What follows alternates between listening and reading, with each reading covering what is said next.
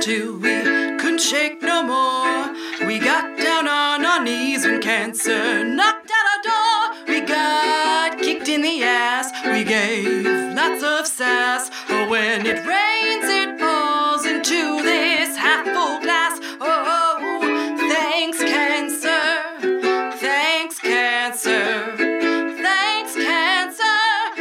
Victories in the dark. You're listening to Thanks Cancer. I'm Mimi Hall. I'm Leanna House. We're two cancer friends. We are not doctors. No, and we're not shrinks, we're not nurses or anything like it. And because of that, we are going to use some appropriately obscene language. Let's just call it salty. Anyway, we hope you'll enjoy it. This is the podcast we wish we had when we were dealing with our treatment. All right, so Leanna, what are we talking about today? Uh, well, today, Mimi, we are talking all about Allie. We've got a guest. We have a guest. Hello. Um, this is Allie, who I met in a support group at Dana Farber. Cool. I I did not like support groups initially at Dana Farber um, because so it's great. There are things that happen in support groups that can't happen anywhere else, and it's true. And you find your people, and you find people that understand what it's like to go through what you're going through. But you also get some like weirdos, which is not my favorite thing. um, so one of my early support groups. I sat down next to this woman, and she had a voice ah. like a newscaster Yes. had a baby with a World War One pinup girl, Nice. and Nice. she I'll take that. like You look a little like that too, actually. yeah.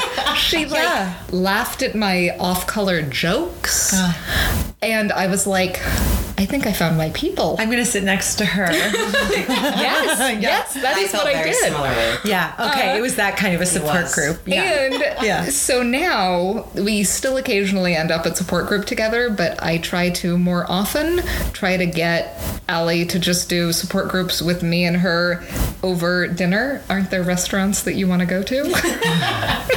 Always. so, um, Allie also has a wild exotic type of cancer. I know. We're going to learn all about it. Uh, but first, Allie, why don't you tell us a little bit about yourself? Sure. So my name's Allie. I'm 30 years old. Um, I grew up just north of New York City. Um, I came here for college and grad school and just kind of stuck around. And I was diagnosed when I was 27 with acute lymphoblastic leukemia. Can you tell us what that is? I can. So it's actually fairly common in children. It's the most common form of cancer in pediatric cases. Okay. Um, fairly less common for young adults or adults, but um, basically it's just a type of leukemia that attacks, you know, the platelets and you know the white blood cells and your neutrophils and makes it very hard for you to fight infections. How so? How did you like? What were the first signs? Like, how did you start to? So you you were working and like living your life. Yeah, I was working and living my life, and um, basically, really what happened was I got the flu at the end of January 2015.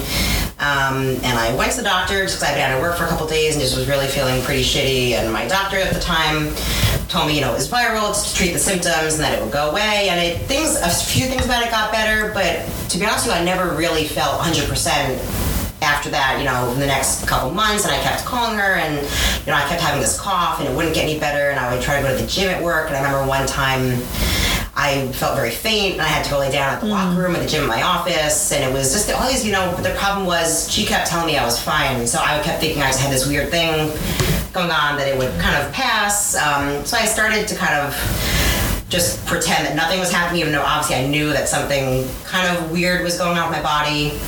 Um, and about a couple weeks before I got diagnosed, I started having these really weird bruises that were just, you know, much larger than I would have anticipated if I just bumped into like the door in my apartment. Like, how big were they? Like, um, I remember I had one on my arm that was like basically the size of like a baseball, like on the inner arm. Like it was very odd. Like who knows where that came from. Um, I had driven down to Philadelphia to a friend to be in a friend's wedding two weeks before I was diagnosed, and um, I probably shouldn't have been driving because I felt very faint, and I kind of just pushed through it, and I was okay. Um, but a couple weeks later, I was actually out on a date um, at Fenway. I'm a Yankees fan, and the Sox were playing the Yankees. Boo. So it serves you right that you fainted. Um, and I was all of a sudden we were talking, and I had this spot in my vision. what? Um, and it, it was kind of reflective. You know, when you look at the sun and you get those kind of weird reflective, like spots. you Yeah. know, that's kind of how um, it kind of seemed. And I was like, that's kind of weird. Maybe I of the lights, in the park. So I kind of just let it, you know. You know, I went, went out Whatever. for the rest of the evening, and I woke up the next morning and it was still there, and it was pretty big, and I was like, that's really not right. So I went to work. It was a Monday, um, and I called my eye doctor, who luckily I had just seen a few months earlier because I had my prescription checked because I wear contacts. Um, and she was like, "Yeah, let's you know come in this afternoon. I'll, I'll you know fit you in." Um, and so I went. I left work early. You know, left everything. You know, just as if I was coming the next day. Um, and my eye doctor took about a two second look at my eyes and said, "Your eyes look markedly different than they did three months ago." Which was crazy. I was like not expecting Like that at all. Like the color? Like So I had basically the spot in my vision was a retinal bleed, Okay. and I had basically the one I could see it because it was in like the middle of my field of vision. But apparently I had retinal bleeds all around like the periphery, Okay. and also I had these things that are called cotton wool spots, which are not indicative of anything in particular other than ill health, basically. Okay. So she was like, I really suggest that you basically go over to Mass Eye and I'll call over and tell them you're coming to the, like, the emergency room and get like some blood tests. This is not a good sign, but No. Like, like, this is a so terrible at this sign. point, I've been telling myself for months. This is, by the way, this is um, May fourth. Okay. Which has been, as a Star Wars fan, has been ruined for me forever. oh, that sucks. Yeah. but um, so I, you know, Do you I, think Star Wars gave you cancer? I can't think like that? right? no, okay, This I'm is not gonna sorry. happen. I'm sorry. that's fair. Um, but so I, you know, I called my family and. Um, I, you know, of course, my mother had, I felt like everyone, my mother, my father, everyone knew something weird had been going on, but no one really wanted to admit it because it was just kind of this weird thing happening. And so I told them, you know, I'm going over to the hospital. Of course, they were like, tell us as soon as you get home, whatever. Right. So I went over to the emergency room and by the time I was seeing my relatively young resident, you know, it took a couple hours and um, I, you know, had gotten, you know, some a bunch of like vials of blood taken and she had taken pictures of the bruises and pictures of like the retinal bleeds and they had set me up with a visit to, you know, meet the uh, retinal specialist a few days later and told me that she'd be in touch some point in the next few days with my blood results. And like at that point, it was like no big deal. Well, not maybe not no big deal, but like we don't know what it is, but you know we'll figure it out, kind of thing. Like, eh, like you know. So you weren't really worried. I was worried and just, but I was also kind of just in denial about the whole thing. At this point, it had been like months, and I was just kind of like, you know, we'll deal with this, whatever. Um, and I went home, and it was around 10, 15. I grabbed a piece of pizza at the place across the street from me, and I called my parents, and I stuffed it in, and my mother was like, you know, uh, that's kind of weird, but you know, call me if you hear anything. I was like, sure. So I was about to go to bed, and I was about to turn my phone on silent, and I got a call from a Boston number. And I was No. like, that's not right. That's it was 11 quick. o'clock at night. That's about, not about an hour after 11 the o'clock ER. at night? So I picked it up, and it was the doctor I had just seen. Did you know Who, then? of course, proceeded to tell me on the phone that she thought I had leukemia.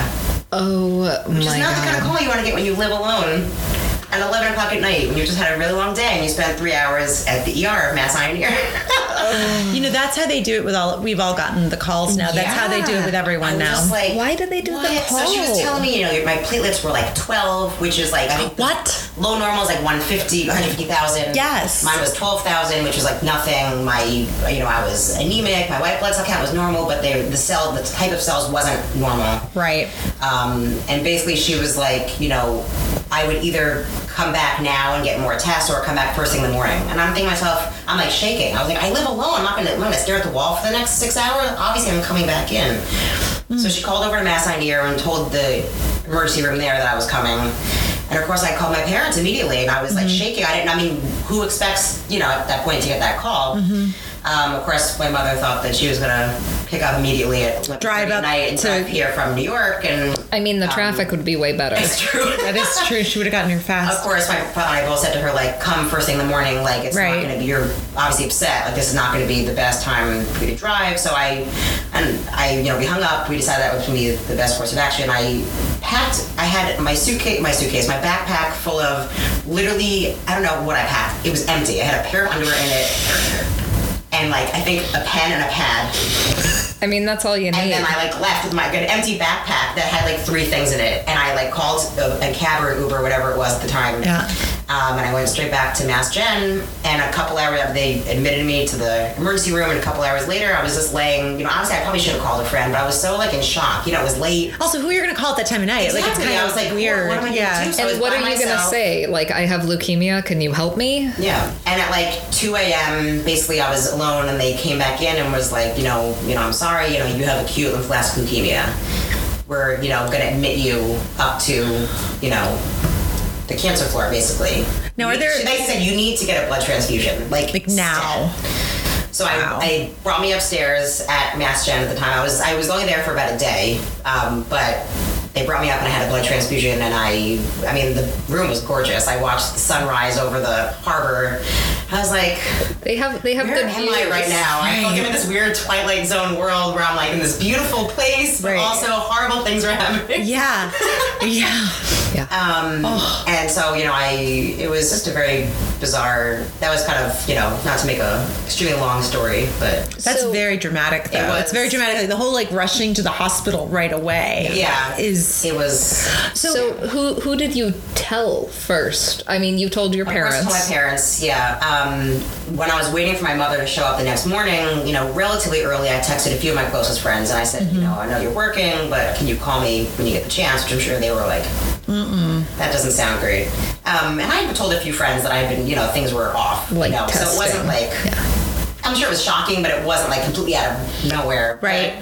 But, um, so a few friends, I basically told a few of my closest friends and asked them to kind of be the the purveyor of the information to like the rest of the people in those different circles of, of friends, just because I mm-hmm. just you know didn't have it in me to start telling you know Delegation is super smart. yeah, and at that point I only knew so much, so it was like just tell them this is going on and we'll deal with details and other things later. Well, and then they have questions, and you can't answer any questions. Yeah. Like you have questions. I questions. could barely answer the questions. Um, but yeah, so I was at Mass Gen, and then my mother came, and I was actually, if you can have luck in a very shitty situation, my mother's sister is a hematologist oncologist in New York. what? Hey. Which is a little crazy, um, but she ended up obviously speaking to colleagues here and called my mother and was like, if he's taking patients, you need to get Allie in with this doctor at Dana Farber. Mm-hmm. So I think she basically talk, called him and was like, you know, I'm taking patients when I can't, you know, because the whole partners thing, I can't request her. You know, she has to request me basically, and I'll Right. accept her. Right. Um, Mass General, you know, I'm sure they have certain pluses, but it was a very like, you know, the day there, it was kind of weird. They were obviously trying to, I think because it's uncommon for a young adult to have this type of leukemia, they were trying to keep me there. Because were you are special. You were day- a cancer unicorn. That's right. And they were already talking about like payments and different things, and so like Day one, got- they were talking yeah, about so payment. my mother arrived and we were basically calling my. I mean, to be honest with you, actually, my first thought was I knew that I was going to be out of work for a while. We told told me about the treatment initially, Right. I thought I should see if I should, can get treated in New York because I Right, be you close to home Be and- close to home. My parents like can just basically like be with me. They basically said you're going to be very like you're going to be out of commission basically. Right. Um, my insurance, you know, I have very good insurance, very luckily, but they didn't take any of the major cancer centers in New York. So, of course, Okay. Dana Farber was hardly anything to, you know, Sniff at. with exactly. But Right. It was, you know, in the in the moment, it was just difficult because obviously my parents, my mother basically moved here, which I was very lucky Yeah. um, that she was able to do so, um, and that was, you know, obviously a big, you know, thing for her. She basically moved here to be with me for a year and a half Yeah. um, you know, while I was in treatment. Um, but later that night, I basically was only at Mass Gen for about like 20 hours, and then they shipped me away in an ambulance to the Brigham, where I was put into this closet of a room, but immediately felt so much better than when I had been in this gorgeous, like, Yeah. new kind of sterile wing. At, Why did at you Mass feel Gen. better? There was just something different about like the tenor of like the way that they interacted with me as opposed to people that some of the doctors and the administrators at Mass Gen when they were trying to like, keep me there. It was just you know there was like a different like vibe. Well, and Yeah. you went in during the night shift. Well, this is during the day. I'm saying like the night Oh, shift actually. I didn't mind at Mass Gen. Okay, all It was really the doctors kind of pushing us to stay. It was just, you know, you get kind of weird vibes from people. And I was like, I'm going to be treated by this doctor. I'm sorry. You know? I bet you were feeling that competitive vibe that they have between Dana Farber. I bet they, I mean, there's got to be, they're in the same system Yeah. in a way, but they're not. And it's interesting. Um, I had a conversation briefly with Tufts for Yeah. like a half second about staying there. I mean, you know, if I were Yeah, getting heart knows? something Yeah. or GI something, I might stay at Tufts. Right. But frankly, they'd kind of screwed up with me too. So, you know, anyway, but like it's, it's, you have to go with your gut, I think, with that Right. stuff. Yeah. But yeah, so long, and then after that, I was actually the way that my treatment goes is I was inpatient for a little over a month to get It- the first section of my first portion of my treatment. What what does the crazy. treatment for ALL look like? So um, I obviously can't speak for myself. I know some people Right. need to get bone marrow transplants. I was very lucky that I didn't necessarily need that. At least not to start. They were able to kind of do tests. I was see that I was able to go on kind of a different certain path uh, for my treatment, but. Basically, they started with induction, which is like they try to induce remission. So basically, you just get like blasted with like chemo. Oh. And so they, they keep you in the hospital because you're basically your neutrophils are like basically zero, meaning you just can't fight infection. Oh so like I was in this room that's smaller than the room we're in now. Mm-hmm. You know, I would whenever I left, my room had positive like air pressure, and there was like two doors between my room and like the rest like the nurses' wing, so that I could like have like this like separation. And for me to like go out and like go for walks, I had to put on like the really thick, like, heavy mask and like gloves, and I was always kept to my to my IV, which of course I called Chewie, Right. Because you know he was tall. and May the me. fourth be Yeah. with you. There you go. yeah. Yeah. Um, but yes, and I was in there for a month, which was kind of insane. But then they induced remission. Um, wow. And so, you know, basically, I mean, it, it was really kind of crazy. I mean, they basically said, like, at a certain day, you should see your count starting to rise. And they did. So And it was nuts. if you do enough chemo, your blood counts come up. Well, basically, they just try to destroy the cancerous cells. So they destroy all of the cells, basically. Okay. And then right. the idea is that theoretically, the ones that start growing back after a certain point are not cancerous. Right. The normal cells are stronger than the cancerous cells. I see a lot of if coming off that plan. Well, the reason that I was ended up being treated for two years after that is because they found that if they don't continue, you know, the difference between like a blood cancer and like a tumor, for example, or like leukemia, mm-hmm. is that like, the tumor you can look at the measure the growth or the shrinking of the tumor. Like the the blood cancer, like it could be hiding in pockets. Right. They can check my you know my bone marrow and see that you know you when I first came in I was seventy percent cancerous cells in my bone marrow. Oh my God. Seventy percent. And when I they took it after like they induced remission, I was like MRD negative. It's, it was like less than like point zero zero zero, you know, one kind of thing. Um, but that doesn't necessarily say that it's not somewhere. So they found that if they don't continue to treat it and treat it aggressively, that it is more prone to coming back. Got it. So I've been in remission since June of 2016, but I didn't finish treatment until June of 20 no June of 2015, excuse me, and I didn't finish treatment until June of 2017. So that was adjuvant treatment just to clear So out all of those like, stem they do- cells. after induction, they do a period called continuation mm-hmm. Mm-hmm. or consolidation, mm-hmm. Um, where which is like kind of still pretty heavy chemo, and it's just basically I was going in at least once a week um, to either do I was either doing pills or um, I was definitely getting IV chemo. you had a once did you have a port? I have a port still. You Um, do. I should be getting it out sometime this summer, hopefully. Yay! Good for you. Are you gonna have Thank a you. party? A port party? It'd be nice to have a little We'll party. see. Maybe I will. Uh, we should have a port party at the port. Ooh, I like where your head's at. It's too much. Uh, okay, so you had you had a chemo intensely for a month to induce remission, Right. and then you I had did consolidation for about 10 months. Um, and certain parts of that um, included in the beginning. So I was that first summer after I was out of the hospital, I actually was inpatient again three different times for planned treatments just for like a couple days because they just need to monitor you for certain things. Like one of them was um, high dose of, I think, methotrexate, which they have found in the past that if they don't treat with a vitamin B chaser, that people just die. Oh, how nice. awesome, which my night nurse told me one night. Oh. Who was this lovely lady that I loved. But she was like, you know what? We give you guys vitamin B. I was like, tell me. And then I was like, I regret that immediately. I was like, is this supposed to be a bedtime story? I mean, Those she is your nurses are- nice night nurse. Those nurses Salty, are tough. Yes. They're tough. They've seen a lot. They have seen a lot. Wow. Um, so I had three inpatient stays for chemo, and then um, in, starting in the fall of that year was actually really hard for me because I had just a bunch of um, a portion of the treatment is called central nervous system prophylaxis or cent- CNS prophylaxis. Basically, they try to even if you get as part of treatment a bunch of spinal taps, even if your spinal fluid has been clear of the cancer, which mine had been, Good. They treat it prophylactically just in case it gets into like the, the you know brainstem or anything. So what they do is within a three week period, they give you eight days of um, brain radiation and theoretically four spinal taps. Theoretically, four. Well, I didn't get the fourth one because after the third one, I ended up with a really bad post spinal headache, and I couldn't get out of bed basically for like a couple weeks, which led to me getting really constipated, which led, I think, and my doctor, you know, who knows, but I ended up getting neutropenic typhlitis, which is like inflammation of the cecum or colon, mm-hmm. which put me in the hospital. I couldn't eat solid foods for a couple days. They put me, I had to like basically flush everything out. Basically, with young people, they think you can like survive it. I could have gotten like sepsis and died. Basically, it was just, like really. Basically, they told me that my inflammation was quote impressive. And I was like, You never- you say that, and I don't know if I should really be proud. You never, you never want doctors to be impressed or interested. The more interested they are, the more they want to keep Yeah. you. Yeah. Like you got to get out of there. So there. they gave me a bunch of antibiotics, and it kind of got better. So I, I, I had come in with a fever. Yeah. Um, but a few weeks later, I had another fever. But they basically were doing all these tests, and they couldn't figure out what it was. They gave me like a higher dose of the antibiotic, and I went home because my fever kind of went down.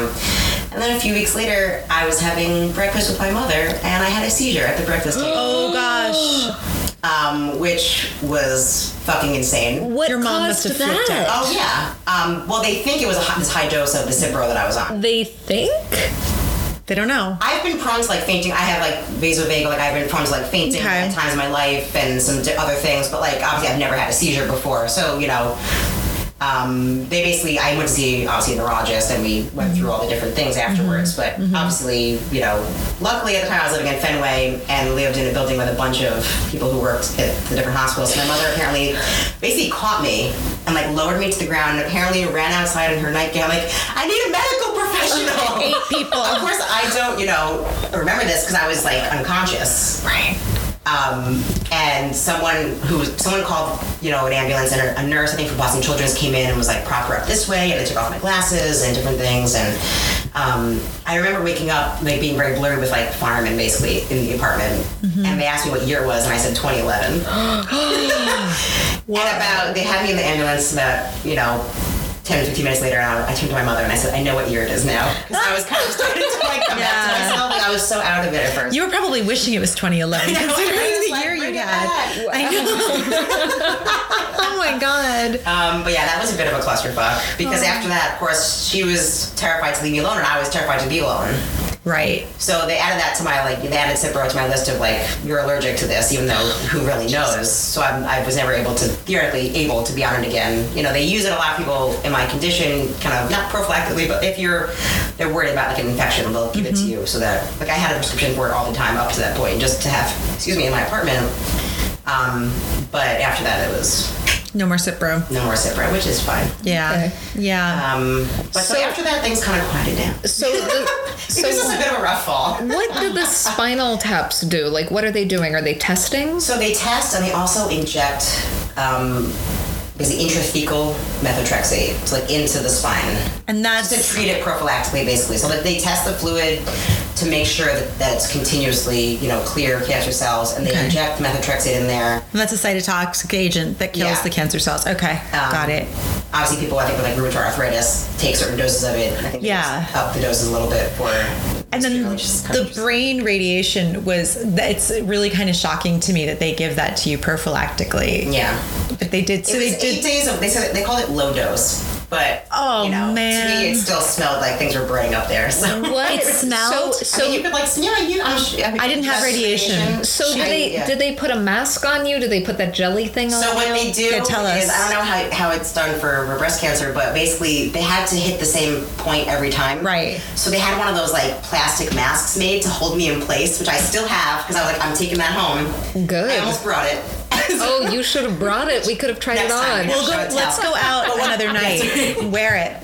Freak people out. basically what they did is like it's kind of like um, wet and malleable at first, and they basically lay you down and they stretch it over your face, and then they let it sit for like I don't know how long, 15 minutes, and then it hardens. And then so basically they lock. They have there's like locks on the end of it, and so Oh they basically lock you to the table in this like plastic cage over your face and your head, No. So Yes. you're the man in the iron mask. basically. And how how I, I mean, you know, some people were in there, have been there for like months. I mean, I only had eight days. Like they actually So, had brain cancer. eight or days, Right. and was I, it- you know, for me? It was only it was, was a a rough patch. light I- well, and, eight Yeah. days was it like you were sitting in the chair for ten minutes for an Yes, I hour? would go in. So I went in five days in a row. Then I had the weekend off, and then Monday through Wednesday the next week. Basically, you're on the table. You're laying down. You're on it for maybe twenty. I mean, who knows Okay. at this point? I kind of forget. Right, but it was less than a half hour or something. Yeah, I mean, it wasn't like super long, but it was long enough that it was just unpleasant. So, what were the side effects of that? Did it affect your? It affected your hair, I- your I- remaining it was honestly hair. one of the. I did not. I was not a big vomiter when I was in treatment, but I remember I had vomited during the radiation. The radiation. Not, not like often, but a couple times. It wasn't. pleasant. yeah, yeah. The Radiation CNS poisoning. prophylaxis was probably my least favorite portion of this whole operation because it just led to a lot of, you know, when your body's already kind of diminished, when like one thing goes wrong, it kind of like domino effects. So, you know, by the time the seizure happened, we were just like, what the fuck is going on? You know, and Allie, I just want to say it's really weird and surreal to have this conversation with you because obviously this is a podcast, but you look Yeah. just really pretty and healthy right now. and Why, so it's you. just crazy to think about all that you've been through over the past couple of years. Because I mean, what you've been through really makes my treatment sound like a walk in the park. I'm gonna tell you. It's no, I mean, like- and I obviously am not on here to try to, you know, be we're not trying to out just like- cancer each other. Exactly. you you had the way more legit cancer. I mean, you definitely win, though. I mean, like, you Honestly, win. thank you. Hey, I- I had Honestly, radiation. I want to tell you that's why the only reason why I'm here. No, but it is win at the cancer. I just game. want to say though, it's pretty. What's inspirational to me is just seeing, like, hearing about all these horrifying treatments you went through for sure, but they worked. Like they look, Yeah. they look at least visibly, I mean, and your energy the level is really line is high. If you can survive the chemo, you should be like okay. Like I felt really good about something. Right. Um, I was I actually had a checkup with my doctor a few weeks ago, and even before I was treatment, I took omeprazole or Prilosec because I'm an old lady and I get heartburn. oh, heartburn. just- Yeah, yeah. Okay. Um, and I guess a lot of people, part of my treatment was steroids. I was on dexamethasone like throughout the entire thing. Okay. And so I guess they do a lot of, they give people omeprazole just to treat like heartburn that's associated with the steroid intake, but I was on it anyway. So he said to me, like, you know, basically I'm back down right now to the medicines that I was on beforehand, which is just the Prilosec and Allegra because I have allergies. Mm-hmm. And he was like, are you planning on getting off of the omeprazole anytime soon? And I was like, I mean, I could, but I was actually on that beforehand. And he said to me, well, you don't really want to be on that for the next 60 years, do you? And I was like, I don't, but that sounds great. yeah, that's a compliment, isn't it? I was like, I'll take that, thank you. wow. And I was like, I don't, but say it again.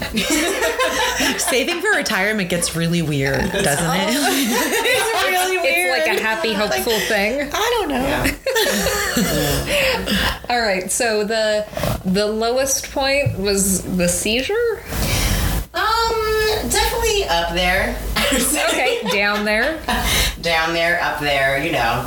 Um, I had, a, you know, there were just a few different moments. I fell a couple times because, like, my I was really de- deconditioned. So, like, my, I mean, when I got to the hospital, I was telling you guys beforehand, like, I literally couldn't, like, step up on a curb without help. Like, I was just in the hospital for a month. So, you know, I just, I, you know, I, I walk in the pod, but I, I used to count. Obviously, it was a U, and it was forty steps in like each direction. Oh my god. Um, and so after like 15 minutes, like, I can't do this anymore. It sounds like cancer prison, is what it sounds yeah, like. basically was. I mean, I, you know, some people who are in there for transplants are in there for like three months, Yeah. and they're much sicker than I, you know, theoretically than I was. So Yeah. it's all relative, obviously, but it was just, Yeah. you know, it was hard afterwards. Um, honestly, though, my towards the end, I actually, so I had been in maintenance after the consolidation. You're in maintenance basically until like they do it until like the um, second anniversary of your first remission. So that would have been Okay. like mid June of 2017. I would have was in maintenance, um, and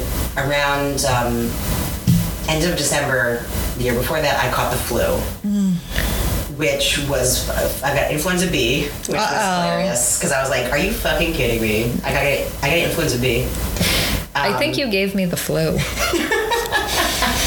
Um, and I just started working again like a couple days a week in Oh. October, so I was out of work for a month. That's hard. I was I, went, I went inpatient Ugh. with the flu on New Year's Day of 2017. No, 20 yeah 2017. Okay. Um, and honestly, I you know I lost my voice, and it took me because my body was just so like worn out. It just mm-hmm. took me like months to like recover. And honestly, that was probably like the time when I actually felt like the most not like necessarily depressed, but just like at that point it had been like a year and a half, and I was just like I'm done. Like I'm so mentally and physically exhausted. Like I just, and that was probably honestly, you know, honestly during the seizure, I was like so sick at that point that I was barely like. Who really knows what's going on? Like when, when I got the flu, I was back to work a couple days a week. Like right.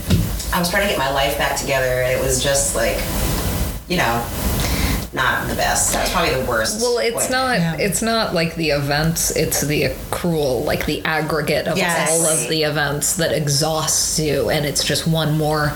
Even if it's a small thing, it's one more thing. right. Mm-hmm. It's hardest at the end. That's one thing that kind of shocked me about the whole process. Yeah. Yeah, me too. I had a really hard time when treatment ended because I had I was like really focused on it, mm-hmm. and I had this thing I was working towards, and I always had like my like appointments, and I had this and that, and I got very comfortable with the hospital. I love my nurses, and my doctor is awesome, and and then like treatment ended, and like I, I mean the first year I still went in every six weeks for like checkups, but like it was kind of like, what do I do now, like with myself? Like I don't you know, I had to, I have to kind of figure out what my life looks like now, mm-hmm. which was really actually very complicated. It's still complicated. yeah. It's complicated. So, what is what does treatment look like now for you? Do you have scans every so often? So for me, it's not scans. It's just I get like my CBC and like some other stuff checked. Um, right now, so for the first year after treatment ends, it's every six to eight weeks, just because I also have to get the port flushed out. And then basically after the first year, they uh, you get the port out. it's going to be a big day. Very exciting. Which Yeah. honestly will be Yay. like the last like vestige of everything at this point. Because like I said, I'm off the rest of my like I was taking magnesium supplements for a while just because the chemo really drained the magnesium in my body. Like I'm off those. Like that's really the last thing that I have that's Mm. associated. You know, so I'm really excited about it'll this port party. I have a little baby port, so it's not too bad, but it's just kind of awkward. Um, It'll be nice to feel that thing out of you, though. You know It what I mean? Just to feel like you put the icing on the cake Yeah. of your treatment. but so I have the for the first year it's every six to eight weeks, and then the next year it's every three months, and then every four months, and then six months, and then just every year, kind of in perpetuity, basically. Okay. So, what do you think caused the cancer? Um, so I got a very unsatisfying answer to this from my doctor when I asked, and um, I actually did not. I think I told you guys before. I did not ask initially because things were just so serious so quickly that I just didn't. I, I needed to kind of just focus on like my treatment and kind of fighting through it. So I just like. It's like I don't have it in me right now to try to figure out like what happened or why. Like let me just get through this. Um, around the time I was trying to go back to work, I was feeling a little better, and I, you know, sat my doctor down. and I was like, "Can we talk about this?" Um, and the interesting thing that was really frustrating to me was that basically he told me that it was like a statistical anomaly.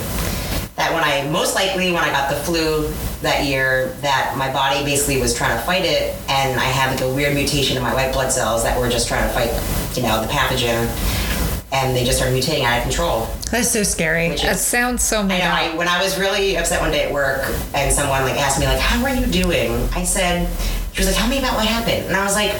Well, I'm gonna what happened. Then I said to her, "Well, I got the flu, and it gave me cancer." And she was like, "What?" She immediately went for the Perel. She was like, Exactly. I was oh. like, "Keep that in mind. We don't tell you that. Get your flu shot, bitch." Like, I, I, feel, I feel like you should do like commercials for the flu shot. You yes. really, CVS should pay you. I'm going to Like, get CVS like, CVS you could be a sponsor. Dun, dun, dun, dun. I don't think you'd have a very gentle delivery, though. I'd be like, I don't fucking care. Get your flu shot. Germs give you cancer. Obviously, very uncommon, but apparently. But it happened to you. It happened to so you. I, I would have Like- honestly preferred. I was never a smoker. I was pretty healthy. Like, Too bad. have. No, I would have preferred. They'd be like, you've been huffing paint all these years. Like, tisk tisk. Finally You caught know? up with you. because then you can avoid it in the future, I could avoid right? it. I could figure out how to, you know, I, you know, I, I had to be very careful about getting sick while I was in treatment. I had to sometimes wear a mask and gloves, and I've become very like germ phobic just because I was so, I've been so like trained into those behaviors now. I have to Yeah. remind myself like normal people get sick, and mm-hmm. it's okay. Yeah. Like it's been honestly like I get like a it's a little better now, but even like six months ago I got like a sinus infection and I thought the world was gonna end. I was Yeah. horrified. I was like crying in the middle of the night in my mirror because I couldn't sleep and I couldn't breathe and I was like, why is this happening?